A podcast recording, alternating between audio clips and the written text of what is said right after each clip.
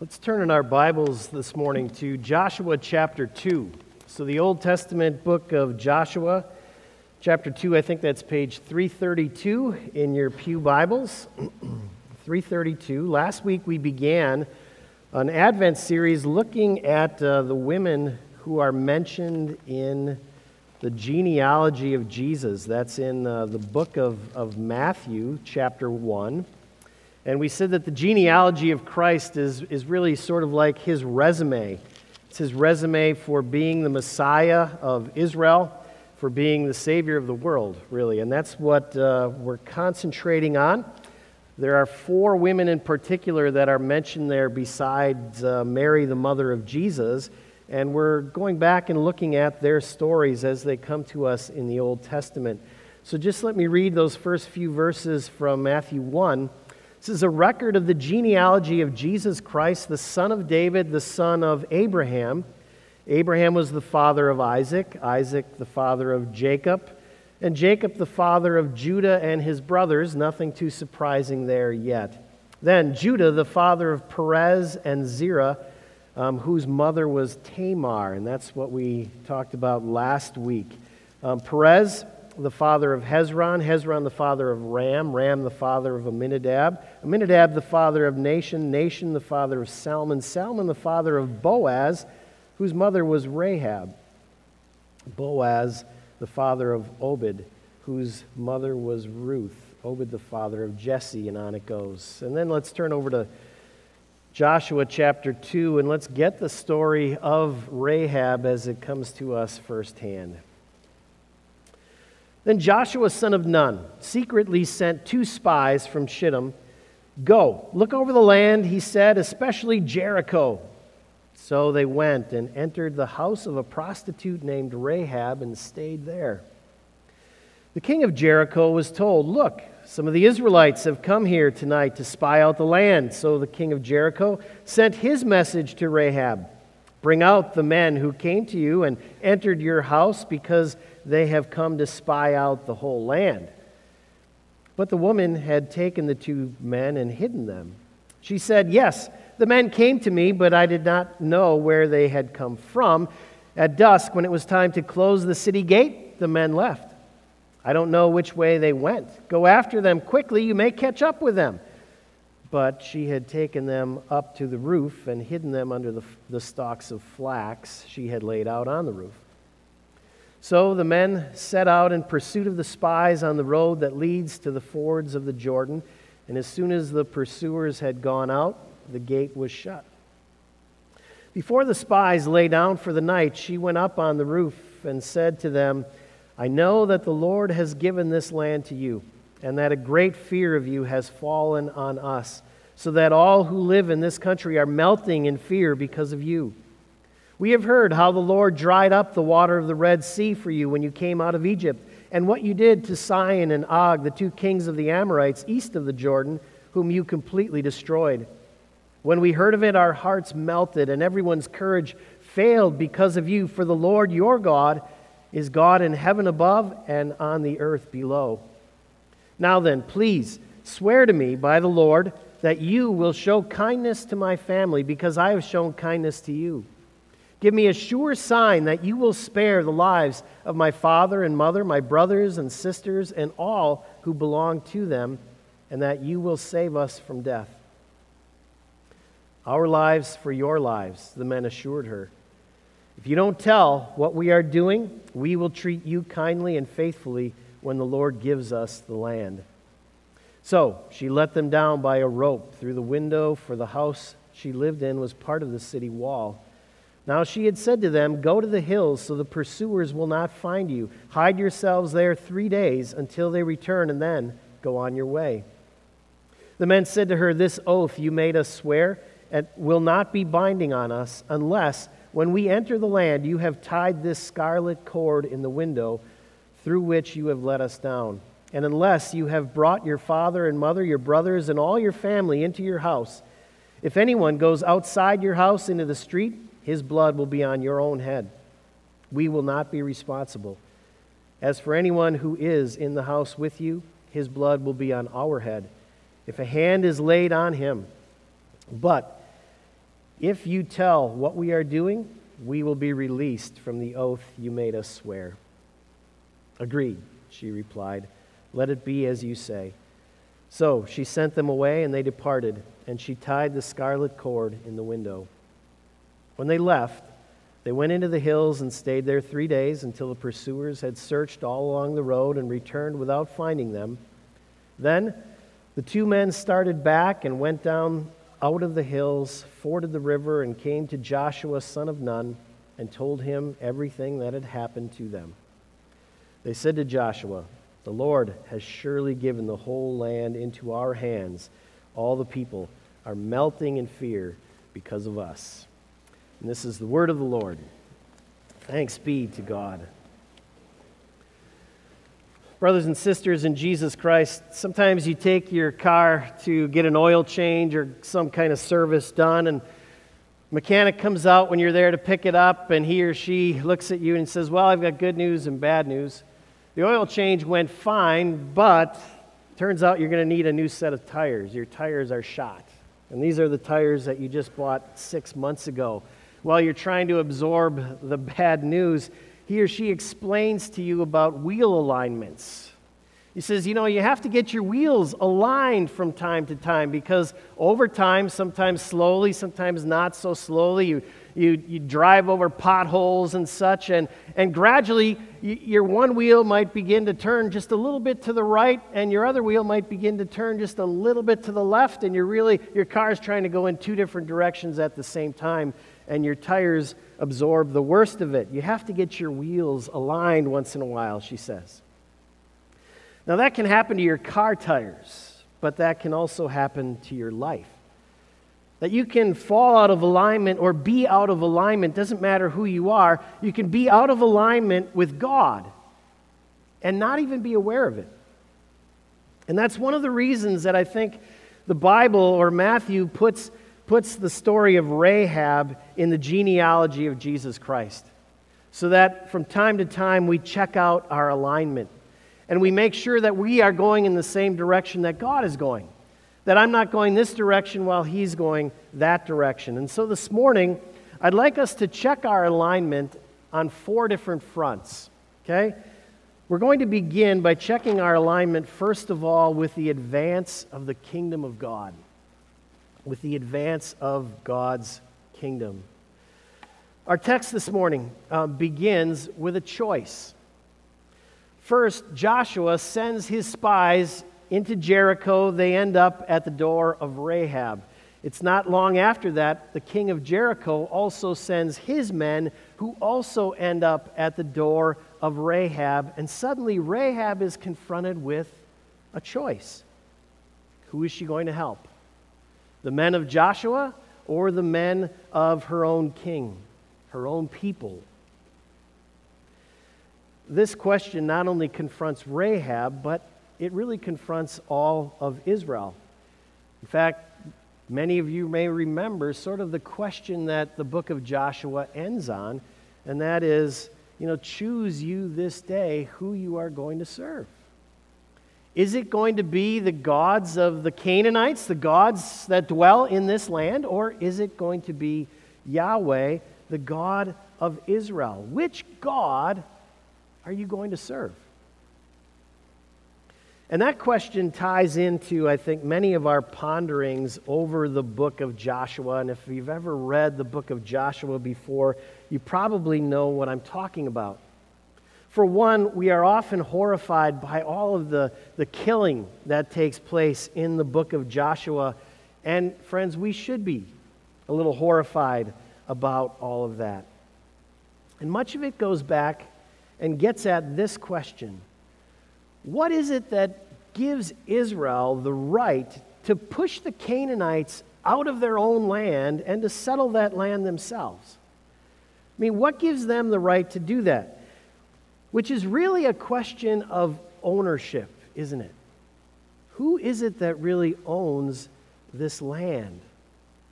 And the answer that comes in the book of Joshua, the answer that, that really fills all of Scripture, is that this land really belongs to God.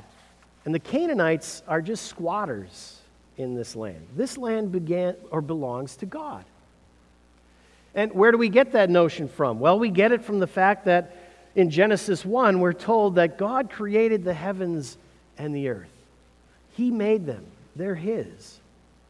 And then He entrusted the heavens and the earth to His creations, to His human beings. And He said, These are for you to tend and to cultivate and to take care of and, and to make produce wonderful, beautiful things for my world.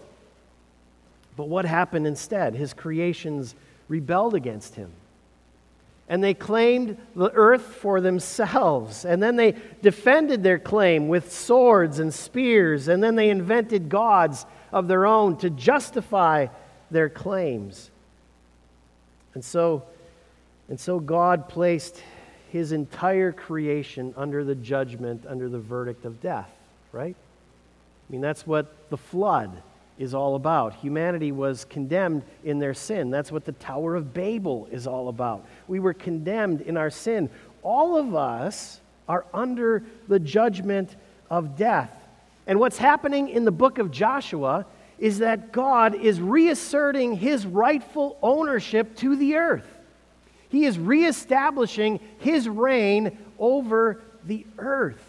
You see, our God doesn't just reign up in heaven, up in the skies somewhere where we would like to, you know, demote him to. You be up there, we'll be down here. That's not the way it works. In the book of Joshua, God says, I'm going to reassert my claim over the earth. I'm going to start building my kingdom again, and I'm going to do it in this land of Canaan. And it's in this land that I'm going to place my very own people. But it's only the beginning. It's the beginning of my reclaiming the ownership of the entire earth, right? There's a, a beautiful scene in the book of Joshua itself that kind of explains to us um, what this is all about God's ownership. It happens in Joshua chapter 5, where Joshua is just ready to go into, go into Jericho to fight the battle, and all of a sudden he's confronted by, by a man who's, who's wielding a sword. And you can tell the situation is a little bit, a little bit tense. And Joshua is probably putting you know, his own hand on the hilt of his own sword and getting ready to draw. And he says to the man, Are you for us or are you for our enemies? And the response that comes back is a little surprising because the man says, Neither. I'm not for you and I'm not for your enemies. But I come as a commander of the Lord's army. As the commander of the Lord's army, I have now come. And the message there is look, this is not your battle, Joshua. This is not Israel's battle. This is God's battle.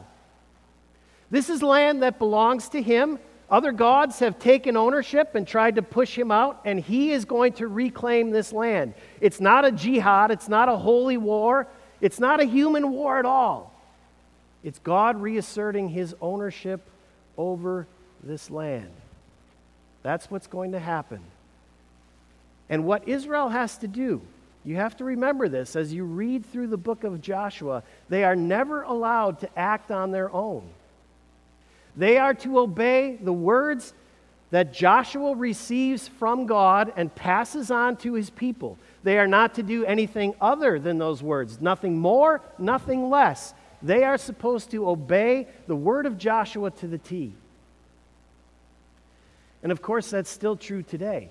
As God continues to advance his kingdom in the world, as he continues to reclaim his world for himself, he has given us a new Joshua, right? A second Joshua whose name happens to be Jesus. And God says it's Jesus' task to reclaim his world, to reclaim his kingdom, and his people are not to act on their own. They are only to do what Jesus commands, nothing more, nothing less. And of course, Jesus comes and he says, No longer do we advance God's kingdom with the sword, now we advance God's kingdom with the cross. Now we advance God's kingdom by getting on our knees and washing the feet of our neighbors. And the question comes can you obey this new Joshua? Can you fight for the kingdom in his manner through prayer and good deeds. That was the choice that Rahab was confronted with. What will she do? Who will she side with? Will she jump in, jump on board with Yahweh, the God of Israel, or will she stick to the king of Jericho and the impostors who have taken control and claimed the earth for themselves? Well, we know the answer, right? We get the answer in verse 9 where she says, I know that the Lord, I know that Yahweh has given this land to you. What does that say? It's His land, and I know that He's given it to you. And something we have to clarify here is something Israel always needed to remember was it didn't belong to them, did it? They were tenants in the land. They were just tenants. And if they refused to obey Joshua, if they refused to obey the Lord, what would happen? They would get evicted from the land themselves. It was not for Israel, it was God's land. And He always says, You may live in my land, you may enjoy my rest and my kingdom as long as you obey my king. Rahab chose to obey the king, to jump in, to jump on board with Yahweh. She makes her decision. They come to the door. What does she say? The spies? Never saw any. Actually, yeah, they were here. I think they went that way. Why don't you chase them down? That was Rahab's decision. Friends, all people have to make a choice because there are always two kingdoms that come knocking at our doors. One is a kingdom that most of us are familiar with. It's full of glitz, it's full of glamour. It shines like the chrome wheels on our cars, and it extends as far as Delta and Lufthansa can take us. It depends on people like Rahab, but it never bothers to learn their names. And it's been around for a while. In fact, it feels permanent, it feels natural, it feels normal, but it's a kingdom of squatters. It's a place that devastates the earth and its people. It brings them to ruin. The other kingdom can be a little harder to spy. It's quiet, it's hidden, but it's good. It loves people like Rahab. It welcomes them in, it actually learns their names, and then it treats them with dignity. And it's a place of rest, a place of, of security, but it'll also make you doggedly tired because it'll fill you with compassion and kindness and patience and forgiveness. And you have to choose. It's one of those messages of Advent, isn't it? It was on the lips of John the Baptist Repent, for the kingdom of heaven is near. Repent and bring your works into alignment with that repentance. Jesus repeated it Repent, for the kingdom of heaven is near. And what he was saying is the kingdom of heaven is on its way, it's coming. There's no way you can stop it. And if you don't get on board, it will sweep you away. And so repent and get in line with the kingdom. Align yourselves with the kingdom of God. And friends, one of the best things I think that a healthy church can do for us is to keep knocking at our door and to keep throwing those choices at us. Choose over and over and over again. And we have to make that decision. Who are we going to let through the door? Who are we going to let through the door? In big ways and small ways, those choices come to us over and over again. And we are either aligning ourselves more with the kingdom of God or we are going in the other direction. And we have to understand that. Every choice that comes our way is going to take us one direction or the other. And the choice or the church throws so many different choices at us, right? I mean, we just come to worship on a Sunday morning and suddenly we see all kinds of people. Shall I say hello or should I not? Shall I ask how she's doing or not? Shall I invite him over? Shall I offer him a ride? And you get asked to do things, don't you? to serve. serve as a youth leader, serve in the nursery, to mentor a new disciple, to clean someone's apartment, to take in a child, to stay up late for rewards that this life will never give.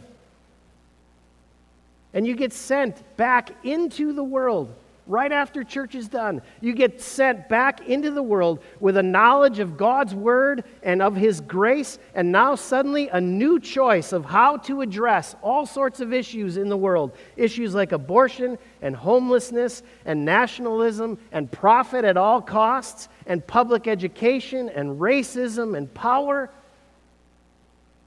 You're sent back into that world with a knowledge of God's love and His grace and His Word. Choice after choice comes knocking at your door. Why? Because God's kingdom is advancing. And it doesn't advance up in the sky somewhere, it advances right here on the earth.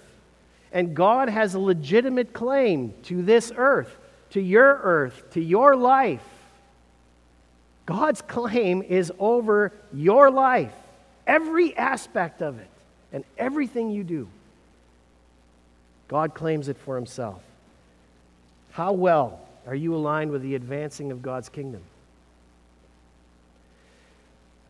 The second thing that Rahab gets us to check our alignment with is with the Savior of the world. With the Savior of the world. Imagine for just a moment that someone invites you to go see a new Mission Impossible film. Okay? What are your expectations? Well, I'm going to see a lot of Tom Cruise doing a lot of incredible stunts, right? That's kind of what you expect. You might expect some deception of, of some sort, right? Masks and disguises and things of that nature. You might expect daring escapes and espionage and exposure of some government secrets. Well, what would happen if, if got into the film and the trailers were all about Tom Cruise and all the stuff he's doing. Then you got into the film itself and it was it starred some character like Elaine Benes from from um, from Seinfeld, and it was really just a show about nothing. That's kind of what's going on here in Joshua 2. I mean, you start the story and it begins with Joshua sending out his spies, right? And you're expecting to hear about their story. And you're expecting to read about espionage and, and disguises and deception and all of those kinds of things, right? Learning the secrets of Jericho. And what you get instead is what? You get the story of, of a prostitute's domestic life in Jericho. You don't get any of the stuff you came to read. You get kind of a boring story about Rahab and who she is.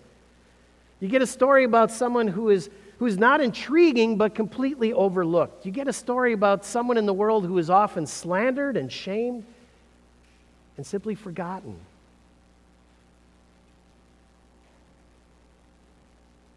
It's a story about no one. It is a story about nothing. And yet, she is the one who saves Israel. It's not the spies, she is the one who saves Israel. You could even make an argument that she is the one who saves the world, or will one day. And I would say she represents her great, great, great, great, great grandson pretty well. Because he too is, is just one of the overlooked, he's one of the scorned, he's one of the slandered. He too was a nobody from the backwoods of Nazareth, a nobody. And you ask, you mean he's the one that God sent to save the world? He's the one I'm supposed to put my hope in? this, this son of questionable origin, this one who never had two nickels to rub together, this criminal who died a criminal's death, you expect me to put my hope for my life and my future in him?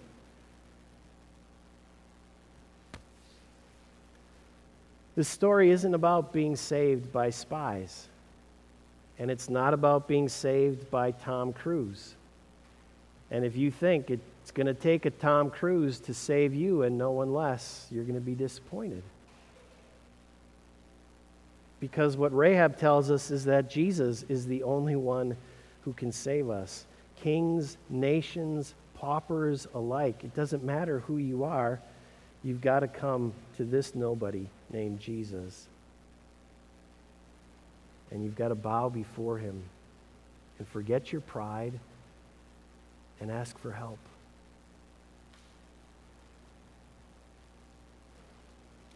How does your alignment work out with the Savior of the world? Is he your Savior? Could he be?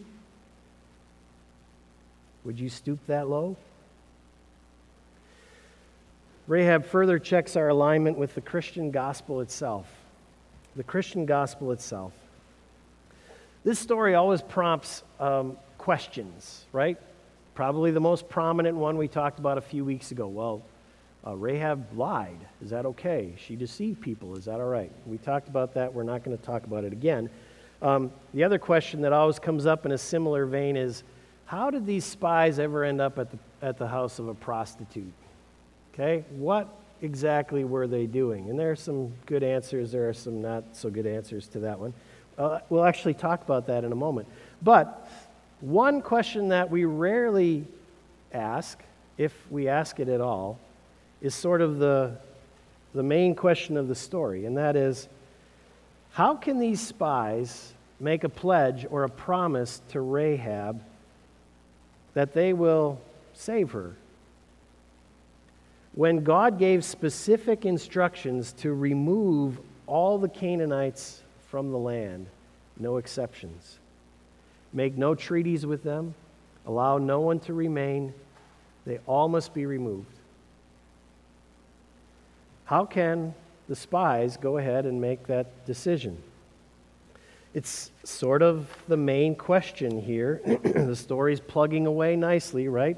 Rahab is hiding the spies, and then she gets rid of the soldiers, and, and all of a sudden she throws them a monkey wrench. Now, she says, Swear to me, swear to me by the Lord, the Lord your God, that you will save me and my family. Give me a sure sign that you will spare our lives. Now, that sounds like a reasonable request to, to you and me, but it like I said, it puts the spies in kind of a bind. I mean, I'm not sure that, that Joshua empowered them to make this kind of a decision, right? It's a little above their pay grade. But you see, this is Rahab's Me Too moment. This is her Me Too cry. This is Rahab saying, Look, I'm throwing my hat in with your God, and you are not going to leave me behind. Wherever he goes, I am going. And so you've got to promise me that there is still room in Abraham's station wagon for one more, and that one more is me. What are the spies to do? I mean, Rahab's got the king of Jericho on speed dial, and yet God has said, don't make any compromises, everyone has to be removed. What are they supposed to do? Well, friends, the answer is, is not brief, so we're going to shorten it by saying that the answer is just in the sign itself. The answer is in the sign itself, it's in the scarlet cord. Okay? The author specifies that this cord has to be scarlet, crimson. Says it a couple of times. It can't just be any cord, it's got to be a scarlet cord.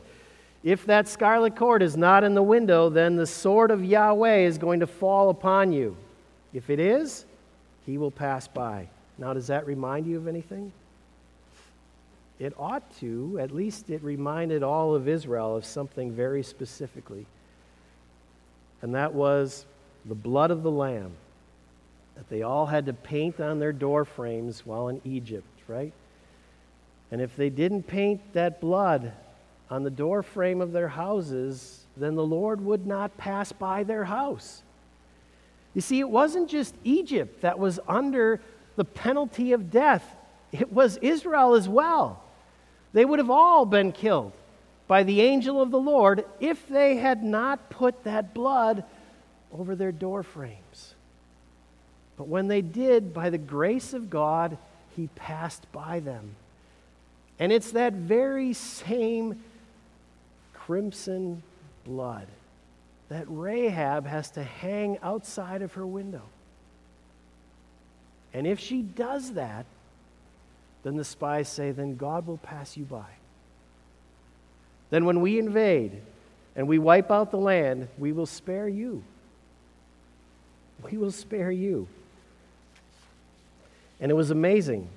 Rahab immediately, if you read the story, she immediately hung that cord outside the window, which means that that cord was hanging there when Israel crossed the Jordan into Canaan on the 10th day of the very first month, which was the day that the Passover lamb was to be chosen. And it means that that cord was hanging outside of her window when Israel celebrated the actual Passover on the plains of Jericho before they invaded the land. It was there.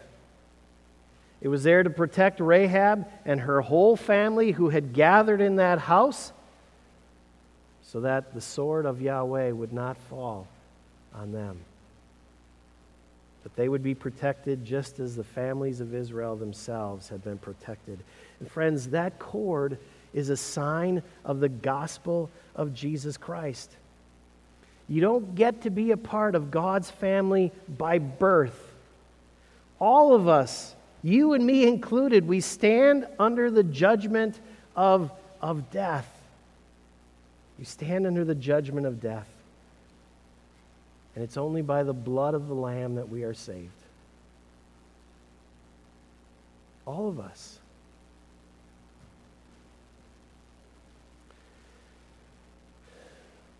What this cord says is look, everyone, anyone who puts their trust in the Lord will be saved. Anyone. Doesn't matter who you are or what you have done. If you put your trust in the Lord, you will be saved. How do you align with the gospel?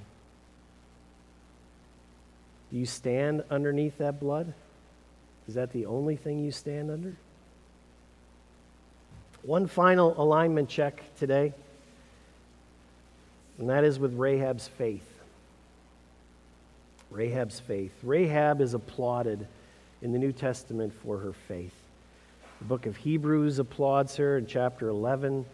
James applauds her faith in chapter 2 of his letter, he says, Rahab's faith actually showed itself in works. She did something. She actually saved the spies, right? She offered her own life in exchange for theirs. She risked everything. She risked her life. How does your faith align with Rahab's? How does your faith align with Rahab's? Have you given your whole life to God? Have you given Him everything? Well, it sort of depends on what He's done for you, isn't it? How much He's done for you. I said a moment ago that, that one of the questions that always arises about this story is why were the spies at the house of a prostitute? Why were they there? And I said, there's good answers, there's bad answers. I think the answer that we're supposed to see comes in verse 23.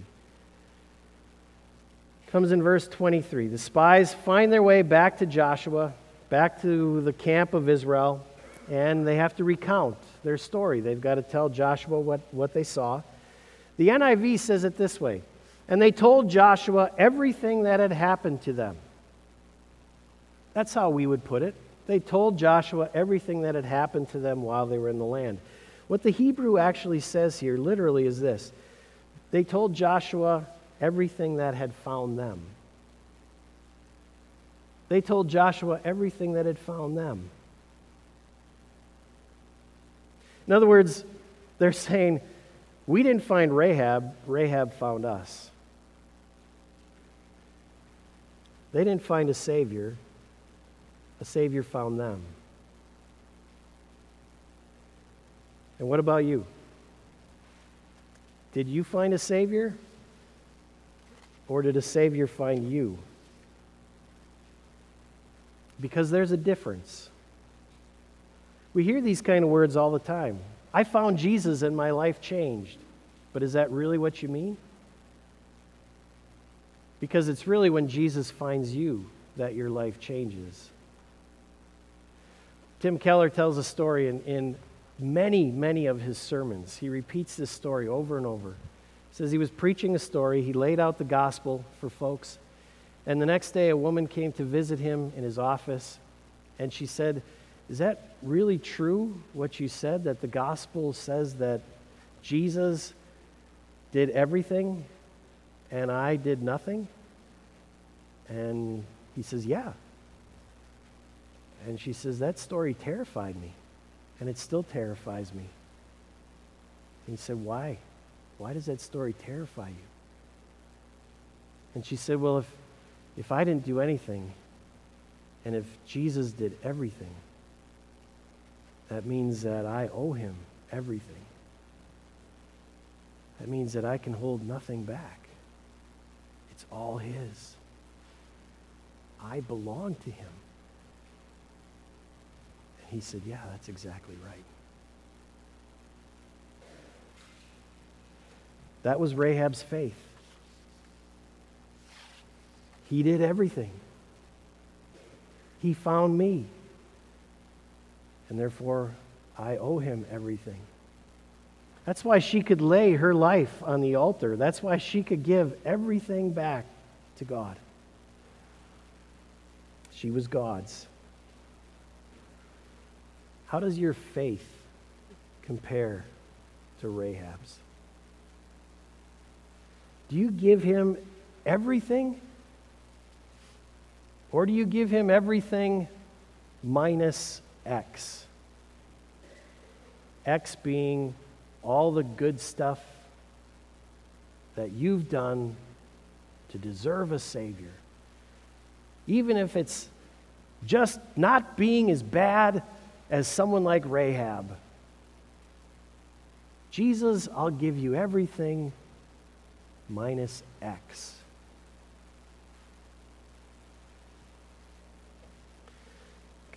Please consider this as we close. Rahab was a prostitute who became faithful to one God. Far as we can tell, she married into the tribe of Judah and she gave birth to one of the ancestors of Jesus himself.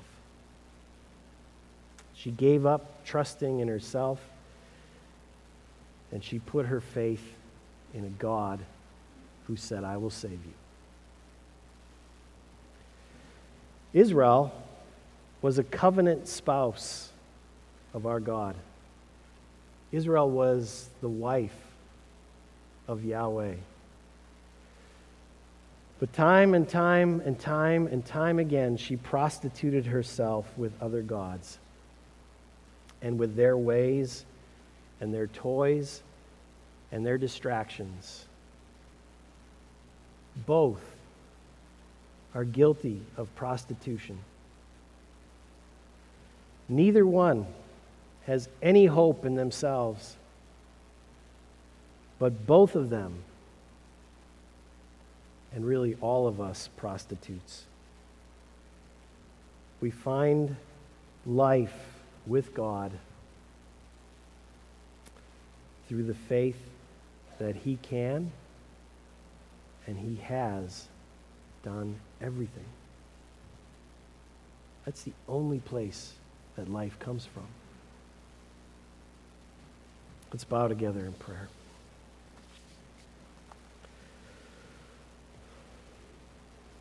Lord Jesus, thank you.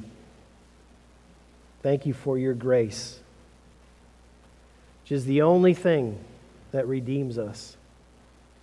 And thank you for working that kind of faith within us that, that we would quit relying on ourselves, recognize that we have nothing to offer, and put our trust in a God who offers everything for us. Lord, give us the faith of Rahab. Give us a faithful faith a new, a fresh faith that offers Jesus Christ everything that we have. Not just something, not almost everything, but everything. In the name of Christ we pray. Amen.